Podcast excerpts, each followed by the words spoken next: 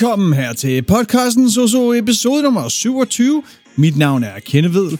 Afsnittet i dag handler om læremål naturfag dag 7 fra bogen Naturfag Soso, niveau D og niveau C.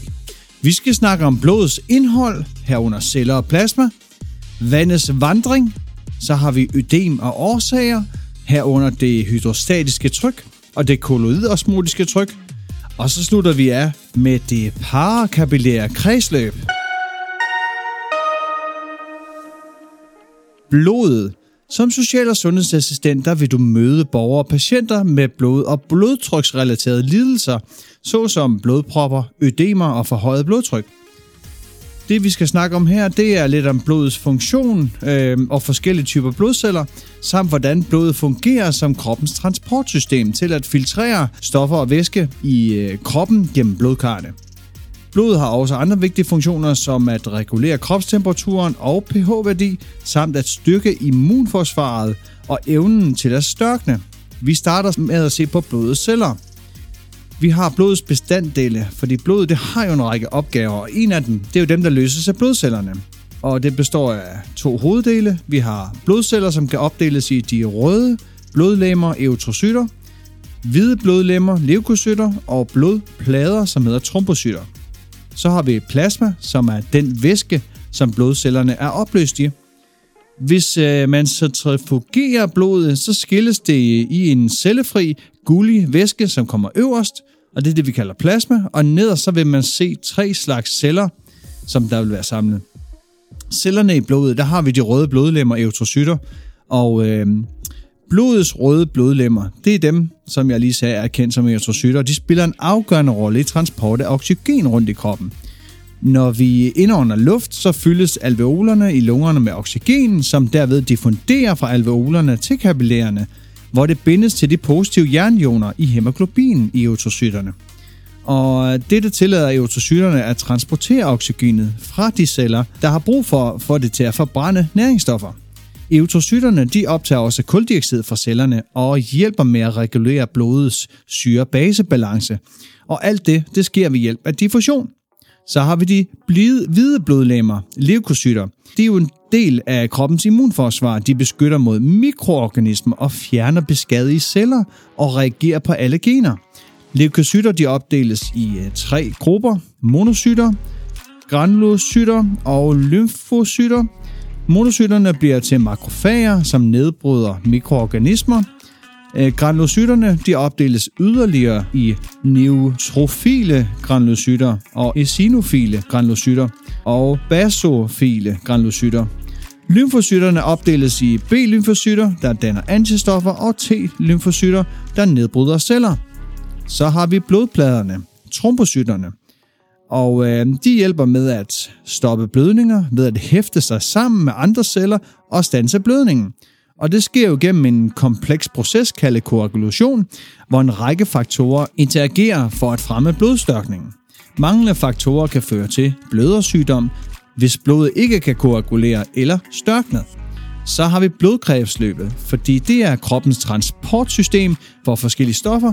Hjertet spiller en central rolle i dette system ved hjælp af at blive brugt som en pumpe, der sender blodet rundt i kroppen, og når hjertet trækker sig sammen, så presses det blod ud af hjertekammerne og videre rundt i blodkarrene. Og ved hvert hjerteslag bliver der cirka pumpet 70 ml blod ud, hvilket kaldes slagvolumen. Hjertets minutvolumen er den mængde blod, der bliver pumpet igennem hjertet per minut. Og det kan beregnes ved at multiplicere antallet af hjerteslag per minut med slagvolumen. Så mængden af blod, der bliver transporteret rundt i kroppen, det er vigtigt, da det er med til at bestemme, hvor meget ilt, der når ud til cellerne. Blodvolumen er den samlede mængde blod, kroppen indeholder. Og det kan variere fra person til person afhængig af køn og vægt. Man kan beregne en persons blodvolumen ved at øh, multiplicere lægemesvægt med en faktor på 67 ml for kvinder og 77 ml for mænd. Blodet det pumpes rundt i kroppen med et vist tryk, som kan måles. Når hjertet trækker sig sammen, så bliver trykket i hjertekammeret højere, fordi volumen bliver mindre. Det højere tryk, det presser blodet rundt i blodårene, og trykket, det kaldes det systoletryk, og det ligger normalt på 120-140 mm kviksøl. Det hydrostatiske tryk, er en anden faktor, der påvirker blodtrykket, og det opstår på grund af det tryk, som plasmaet udøver på blodkarrene. Når man måler blodtryk, så bruger man måleenheden millimeter kviksøl, og enheden den stammer fra tidligere, hvor blodtrykket blev målt på en kviksølsøjle, men i dag bruges andre metoder til at måle blodtrykket, da kviksøl er et giftigt tungmetal. Så har vi lidt om vands vandring ud og ind af kapillærerne. Og øh, det er ikke kun interessant at se på de stoffer, der bliver transporteret rundt i blodet. Væske spiller også en stor rolle. En stor del af blodet består af væske, ligesom der generelt er meget væske i alle kroppens celler og mellem cellerne. Det er vigtigt, at væsken fordeler sig rigtigt. Det vil sige, at der er den rette mængde inde i cellerne, intracellulært, inde mellem cellerne, som er intercellulært, og i blodbanen. Derfor skal vi også se på vands vandring ud og ind af kapillærerne. Når blodet bliver pumpet ud af hjertet, kommer det først til aorta, dernæst arterier, arterioler og til sidst ud til kapillærerne. Og det er kun kapillærerne, der er semipermeabel, altså halvt gennemtrængelige. Og derfor er væske i blodet lukket inde, indtil den når frem og kan forlade blodbanen. Derfor foregår al udveksling af celler og væske netop i kapillærerne. Udvekslingen sker dels på grund af trykforskellene og dels ved hjælp af diffusion og osmose. Det der sker, det er, at blodet bliver pumpet ud af hjertet med højt tryk. På vej gennem kredsløbet så falder trykket, så det er helt nede på 0, når det når frem til venerne. Når blodet når frem til kapillærerne, er trykket for hjertets sammentrækning faldet så meget, at der stort set er kun det tryk tilbage, som vandmolekylerne det udøver ud mod blodårene, altså det hydrostatiske tryk. Blodtrykket er derfor faldet til ca. 35 mm kviksøl.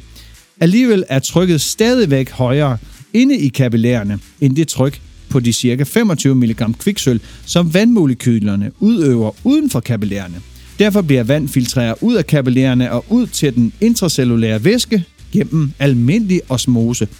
Og det vil sige, at der bliver presset væske fra blodkarrene og ud til intracellulær væsken, og det sker, fordi trykket er højere i kapillærerne end udenfor. Sammen med væsken, der bliver filtreret ud til den intracellulære væske, er der forskellige opløste stoffer, som er små nok til at komme igennem hullerne i kapillærvæggene. Det drejer sig om O2, næringsstoffer, salte og hormoner.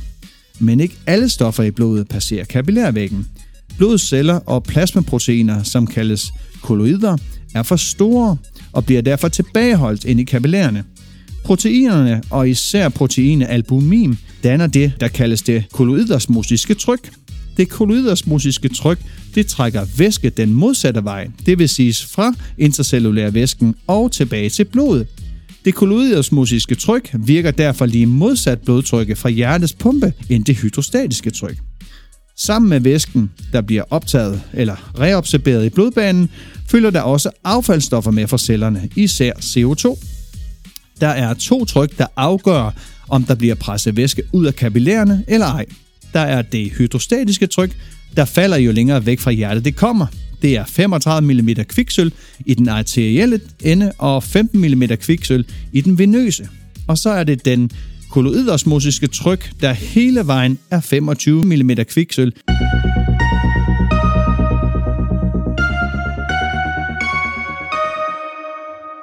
Ødemer, når der er ubalance i trykforholdet. Normalt er der et bestemt forhold mellem det hydrostatiske tryk og det kolloidosmotiske tryk i kapillærerne, sådan at væsken presses ud i den arterielle ende og suges ind i den venøse ende. Normalt vil væsken blive presset ud af den arterielle ende af kapillæret, fordi det hydrostatiske tryk er højest. Omvendt vil væsken blive suget ind i den venøse ende af kapillærerne, fordi det kolloidosmotiske tryk er højest der. Så hvis det hydrostatiske tryk presser mere væske ud af kapillærerne, end det kolloidosmotiske tryk får tilbage i karrene, så opstår der en ubalance, og der bliver ophobet væske mellem cellerne. Det er helt naturligt, og lymfekarrenes øh, funktion er at dræne en del af den overskydende intercellulære væske væk derfra. Så hvis lymfekarrene ikke kan klare opgaven, opstår der ødemer, det vil sige væskeophobning imellem cellerne i vævet, og der er tre forskellige årsager til ødemer. Der er forhøjet arterieltryk, der er for lav koncentration af albumin, og så er der forhøjet venøstryk. Vi skal snakke om forhøjet arterieltryk først. Og øh, det er, når blodtrykket er forhøjet, også kaldet hypertension arterialis, så bliver det hydrostatiske tryk også for høje. Derved bliver der presset mere væske ud, end der kommer ind i kapillærerne. Hvis det hydrostatiske tryk er 45 mm kviksøl, og det kolloidosmotiske tryk er 25 mm kviksøl, så bliver filtrationstrykket 20 mm kviksøl, øh, og det giver bare en øget intracellulær væske og dermed ødemer. Og det er ikke kun det hydrostatiske tryk, der har betydning her. Øh, der kan være andre årsager til forhøjet tryk. Det kan være langvarig stress, øget stresshormonerne, adrenalin, noradrenalin og øh, det sympatiske nervesystem. Det øger pulsen og sammentrækningen af blodkarrene, hvilket selvfølgelig forhøjet trykket i arterier og kapillærerne. Og så kan det også være ved øh, arteriosklerose, altså overforkalkning, hvor der opstår en forsnævring af karrene, da blodet skal gennem kar øh, med en mindre volumen, og så stiger trykket. Så er der også det, der hedder for lav koncentration af albumin, altså få plasmaproteiner i blodet, så bliver det kolloidosmotiske tryk nedsat, og derved kommer der mindre væske tilbage i kapillæret, end der bliver presset ud, og det øger mængden af intracellulær væske. Hvis det kolloidosmotiske tryk er helt nede på 10, bliver filtrationstrykket i den arterielle ende 25, og i den venøse ende kun 5, og det bevirker, at der i begge ender bliver presset væske ud, og derfor kommer der ødemer. Hvis der er for få plasmaproteiner, så falder det kolloidosmotiske tryk, og der bliver trukket mindre væske tilbage i blodbanen. Og det kan jo give de her ødemer, men der er selvfølgelig mange årsager på grund af mangel af albumin. Og det kan selvfølgelig være, at albumin det dannes i leveren, og derfor vil nedsat leverfunktion, f.eks. på grund af hepatitis eller alkoholisme, medføre øh, en lavere koncentration af albumin i plasmaet. Ved øh, nefropati, som er en sen komplikation i nyrerne ved diabetes mellitus, så bliver albumin udskilt med urinen, det vil sige, at man mister albumin. Hvis man spiser for lidt protein, for eksempel hvis man er vegetar, er småtspisende eller lider af anoreksi, jamen så mangler der aminosyre i kroppen til at producere albumin. Så skal vi snakke om ved øh, forhøjet venøst tryk. Fordi øh, forhøjet venøst tryk i venerne, det gør, at det hydrostatiske tryk det stiger i den venøse ende af kapillærerne. Derfor bliver der presset forholdsvis mere væske ud af den venøse del af kapillærerne. Hvis det hydrostatiske tryk i den venøse ende er steget til 25, og det kolloidosmotiske tryk også er 25, jamen så bliver det indadgående filtrationstryk på 0. Hvis trykket i den venøse ende af kapillæret det stiger, jamen så bliver der presset mere væske ud i den venøse ende af kapillærerne, og der opstår ødemer. Andre årsager kan fx være, at muskelpumpen i benene er nedsat på grund af inaktivitet, thoraxpumpen er nedsat på grund af svækkende respirationsmuskel, så blodet kommer langsommere videre mod hjertet.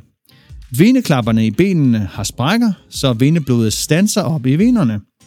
Højre side hjerteinsufficiens gør, at hjertet ikke kan pumpe nok blod videre fra hulvenerne, og derved stiger trykket især i den nedre hulvene og venerne i benene.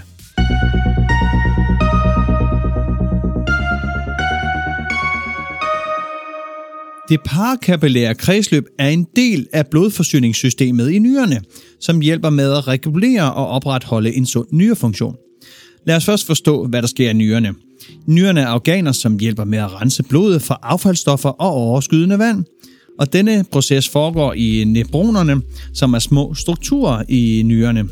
Når blodet kommer ind i nebronerne, så filtreres det gennem noget, der hedder glomerus, som fungerer som en slags filter. Det filtrerer blodet, det fortsætter gennem rørene i nebronerne, hvor forskellige næringsstoffer, salte og vand genoptages i blodbanen. Det parakapillære kredsløb er en samling af små blodkar, som er tæt på disse rør i nepronerne. Det kredsløb det hjælper med at absorbere og transportere næringsstoffer, salte og vand tilbage til blodbanen fra rørene i nefronerne. Men det parakapillære kredsløb det har også en anden vigtig funktion. Det hjælper med at regulere blodgennemstrømningen i nyrerne. Det er vigtigt for at opretholde en sund nyrefunktion.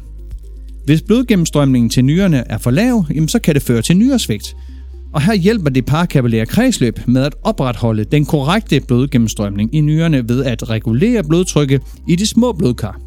Så for at opsummere, det parakapillære kredsløb er en samling af små blodkar i nyrerne, som hjælper med at absorbere næringsstoffer, salte og vand fra rørene i nebronerne og transportere dem tilbage til blodbanen, og de hjælper også med at regulere blodgennemstrømningen i nyrerne for at opretholde en sund nyrefunktion. Det var alt omkring blod, væskeødem og det parkapillære kredsløb fra læringsmål dag 7 i naturfag. Du kan finde mig på det sociale medie LinkedIn. Og har du nogle spørgsmål, eller kunne du selv tænke dig at være med som gæstevært i podcasten, er du velkommen til at sende mig en mail på sososnabelag positivlivsstil.dk. Og så ses vi bare derude, hvor vi ønsker at gøre en forskel. Susan.